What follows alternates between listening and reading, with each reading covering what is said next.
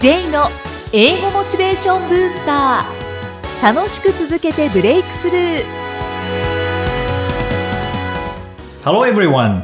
こんにちは。J こと早川浩二です。ハローアシスタントの生きみえですこの番組は英語を学ぼうとしている方 TOEIC などの英語テストを受験しようと思っている方に英語を楽しく続けていけるコツをお伝えしていく番組です J さん今回もよろしくお願いしよろしくお願います、します。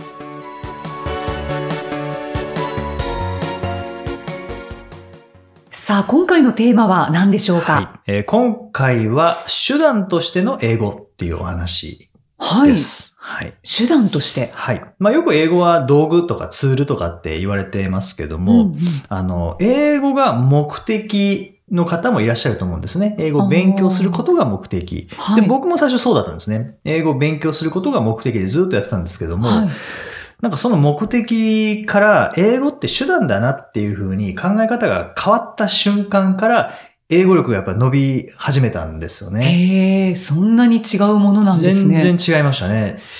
例えば英語が目的だったら教材をやっておけばその目的は達成されるんですよね。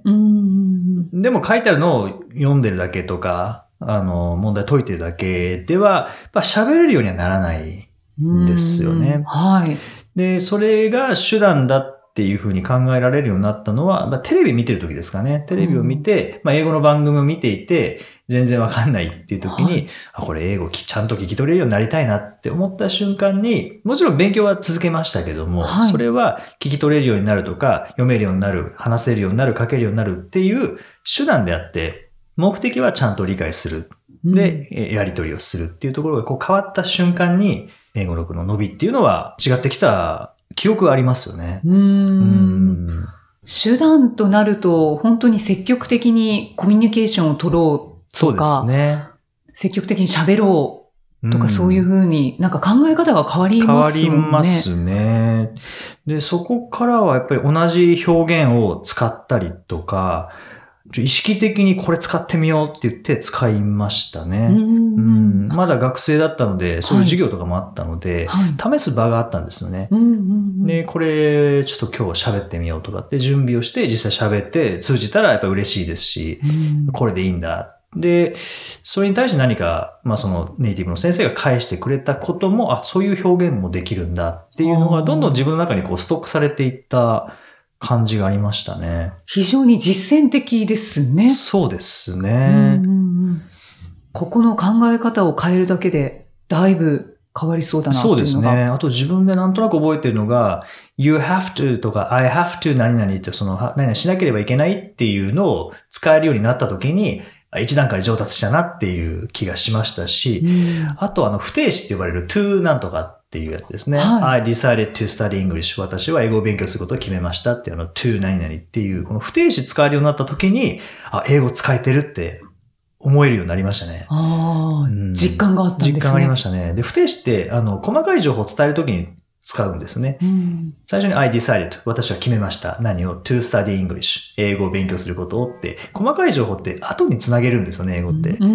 んはい。その不定詞が使えるっていうことは、英語の語順でものを考えられるようになったっていうことなんですよね。はい、はい。うんまあ、それは、ただ単に不定詞っていうものを勉強していたときには思いつかなかったことなので、うんうんやっぱり手段になった瞬間に入り方は変わりますよね。ううんんあその考え方は身につけた方がいいですね。そうですね。だから、えー前、前回ですかね、あの、はいシンガポールで、まあ、弟にインタビューしましたけども、いきなり海外に行って喋らなきゃいけなくなったら、もう英語の勉強は目的じゃなかったですからね。まあ、英語は手段だったので、はい。だからなんとかなったっていうのはあると思うんですね。うんああ、あれでなんか教材渡してったら、はい多分何も身についてないですし、うん。まあ英語嫌いになった可能性はありますよね。もともと嫌いかもしれないですけども。うんなんとかなると思ったっておっしゃってましたね。言ってましたからね。はい。うんそれは手段だからなんとかなるんですよね。やっぱり英語は語学ではなくって、そうですね。まあね学問としてっていう一面はあっていいとは思うんですけども、はい。どちらかというと、コミュニケーションツールというか、うんうんでツールよりも、ウェポンっていうんですかね。道具でなくても武器みたいなものだと思うんですよね。うん道具っていうとなんかハサミとか、糊とか、うんその程度な感じがしますけども、はいではなくてなんかもう武器に近いんじゃないですかね、英語っていうのは。うん確かにうんはい。手段としての英語というお話していただきました。英語で名言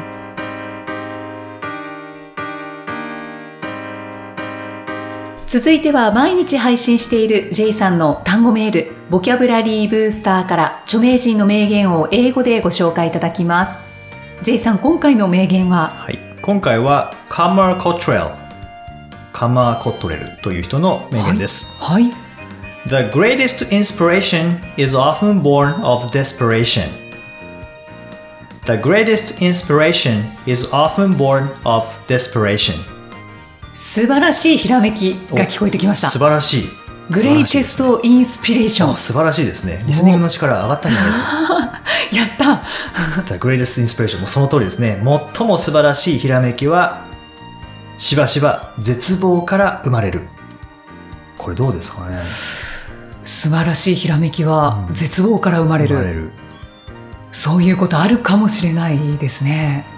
結構でもこれあるんじゃないですかね。これまあ僕の例ではないですけども、ハリー・ポッター書いたはい。ローリングさんが、あの生活保護を受けてたんですよね。あ、そうなんあ出ですね。す前に。へえ、でもうそれこそデスプレーション絶望だと思うんですけどもそこからあの「ハリー・ポッター」シリーズわあ。どのようにひらめいたんでしょうね。どのようにひらめいたのか知りたいですえね。ーでも生活保護のその生活の中かうらん何かがひらめいたんでしょうねまあ、。そうですよね。うんしかもあれ出版社に持っていったら子供向けのストーリーにしては長すぎるって、うんまああれ分厚いですからね。確かに。もういろんなところに断られてで最後にやっと出してもらえたんですよね。なんか「ハリー・ポッター」生まれるまでって本当にデスプレーションばっかりだったんじゃないですかね。そうですね。うんこの言葉を聞いていや本当にそうだって感じてるリスナーの方はいらっしゃるかもしれないですとね。思いますね、うん調子に乗ってる時に最も素晴らしいひらめきってなかなか出ないですもんね。うん、そうですね、はい。最も素晴らしいですもんうね、ん。なかなかないですね。そうですよね。でもまあで絶望。で僕もでもこの仕事していてはい、やっぱ一番今振り返ると一番ありがたかったのは前にもお話したかもしれないですけども一番最初に担当した授業の感想で先生は嫌いじゃないけど教え方は下手ですっていうもうあのコメントですよね。ある意味絶望ですよね。あれは本当に落ち込みましたうんね、うんでもそのデスパレーションがあったからこそこれじゃダメだっていうインスピレーションが出たのかなっていう気がしますよね。うんうんまさしくですね。そうですねもうでもいろんな本読んでてもあの世界中の成功者っていうのはやっぱデスパレーション体経験してますよね。うんですから絶望はない方がいいということだけでもないですね。まあそうですね、うん結果としてですけどねね絶望してる時はまあやっぱ立ち直れないぐらいな感じになりますけどね。そうですね、うん考え方をこの時に名言を思い出してもらえるといいですね。そうですね。まあでもしそこまでついたってことあとは跳ね返って上行くしかないですからね。はーい。うんまああとは絶望したらもうあと行動するしかないですからねう。うんん止まっているのが一番辛いのではい動くしかないっていうところで絶望から生まれるひらめきっていうのはやっぱ多いんじゃないですかね。うん素晴らしい名言ですね、はい。ご紹介いただきました J's Topics さあこのコーナーでは J さんにまつわるあれこれをお話しいただきます J さん今回のトピックスは、はい。今回は体調管理についてです。はいイキさん、体調管理って何か特別な管理とかされてますか？サプリを飲む？あストレッチをするあ。はい。ぐらいですかうね。ん。まあ、僕もそこまでこう、考えすぎてるわけではないんですけども、体調ってもう全部において一番大事なものなので、大事ですうんね。体調崩したらセミナーはできないですし、うんうん原稿も書けないので、はい。体調管理は、何かこれをしてるかって言われたら特にはないんですけども、一番気をつけてるのは睡眠ですね。睡眠は絶対削らないようにしてますね。うんはい。何時間寝るようにしてるんですか？何時間というのは決めてないですけれども、寝不足にはならないようにはしてますね。あーまあもちろんあの場合によっては今日中に出さなきゃいけない原稿があった場合には、例えば夜中までかかってしまう場合もありますけども、うん。その時は、えーまあ寝て、例えば3時間とかだと寝不足なので、はい。その時必ず昼寝しますね。あー大事ですよね、はい昼寝って結構大事なんですよね。昼寝は大事なんですよね。前にも昼寝の重要性ってお話ししたんですけど、今日も実はこう来る時に、はい。あの昼寝して、電車の中で昼寝をして、あ電車の中で多分10分ぐらいだと思うんですけどね。うんうんうんそれでもだいぶ違いますからね。そう、すっきりするんですよね。しますね。はい。うんまあ、あと食事、これ体調管理でもないんですけども、食事、まあ食べることにあんまり興味ないっていうのは前からずっと。おっしゃってますね。してますけれども、はい。食べ過ぎないっていうか、お腹いっぱいになって動けなくなるようなにはならないようにしてますよね。体調管理とは違いますけどね、ちょっと。いや、大事ですよね。うんいわゆる腹八分目。8、そうですね。七分目八うん、そうですね。6か7ぐらいですかね。結構少ないですね。6すね分目になると。はい。で、まあ僕の仕事のスタイルが、そんなこう9時5時とかではないので、うんうんまあ昼ご飯も食べたい時に、もちろん研修が入ってなければですけども、はい食べられるので、まあお腹空いたら食べるっていうスタイルなんですよね。ああ、それいいみたいですよ。あそうですか。はい。現代人はお腹が空いてないのに、はいもうお昼の12時になったから、うん食べようって言って、朝ごはんとお昼ご飯の間が3時間はい、そうなんです。とか、そのぐらいしか経ってないのに、はい。で、お腹空いてないのに食べて、うんそして、えーお昼の3時ぐらいになって、はい。まあちょっとこれから小腹が空くかもしれないから、うん。空いてないけど、とりあえずお菓子。あっていうああの、食べ過ぎ、なるほど。と言われてるみたいですよ。そうなんね。うん。原始時代に戻った方がいいのかもしれないですよね。うん。そういう意味で。まあ、原始人は食べたい時に食べられるほど何かあったかわかんないですけど、はあの、もしかしたら食べられる。うちに一気に食べて、次いつ獲物が来るかわかんないっていう状態だったかもしれないですけどね。そうですねうんい。お腹が鳴ってから食べるといいみたいですね。あ、そうなんですね。はい僕でもそれですね。なんか自然とやってますね。あはあ素晴らしいですい。ね。動物的な生き方をしてますよね。そうですはね。い。そう言うとすごくかっこいいですね。うん、でもなんかそれにしてから体調はいいですね。ああ、そうですか。はい。風邪はめったにひかないですよね。でも風邪って年末に絶対ひきますけどね。そうなんですか、はい。そこでしかひけないからだと思いますけどね。お休みが、休みになった瞬間に風邪ひきますね。毎年気をつけるんですけど、気をつけ方が甘いのかわかんないんですけど、ほぼ必ず風邪ひきますね。気持ちの緩みなのかもしれないですうんね。緩まないように気合は入れてるんですけど、まあね、やっぱどっかで年末年始っていう、うん休みっていう意識がもしかしたら働いちゃうのかもしれないですよねう。んはい。年末年始近づいてきていますから、はい。じいさんお気をつけください。そうですね。今年こそ、うん、風邪ひかずに年末年始を過ごしたいと思います。はい。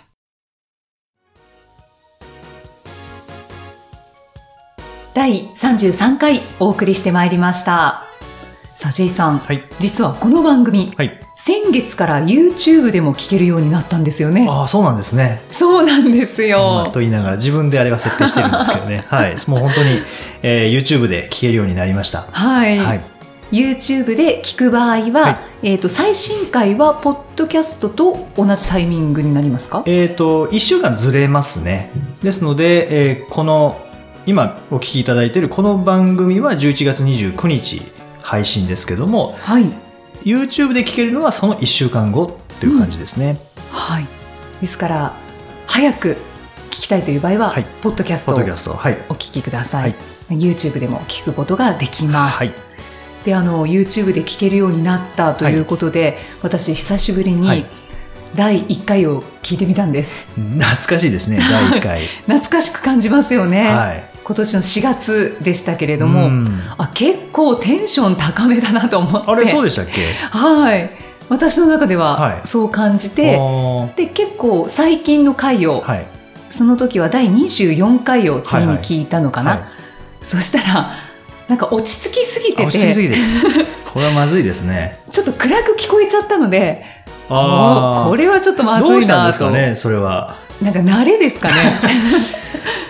慣れるもんなんですね、これも。そうですね。うんまあ若干ドキドキしながらいつも収録は望んでいるんでですすけよど、ね。僕もそうですね。うん手抜いてはないですけどね。そうなんですようね。ん。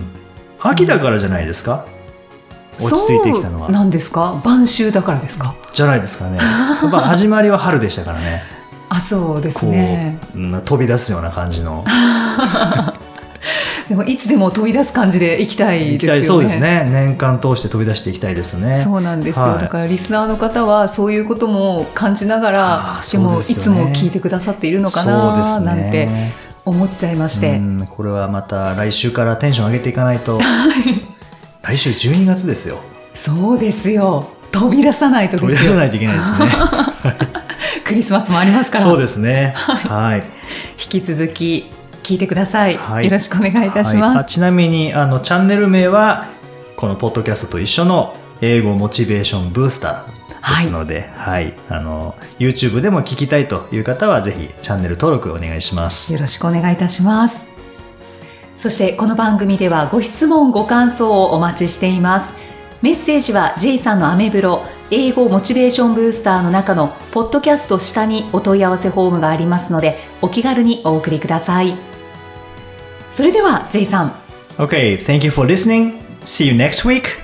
バイバイこの番組は提供株式会社ラーニングコネクションズプロデュースキクタスナレーション生きみえでお送りしました。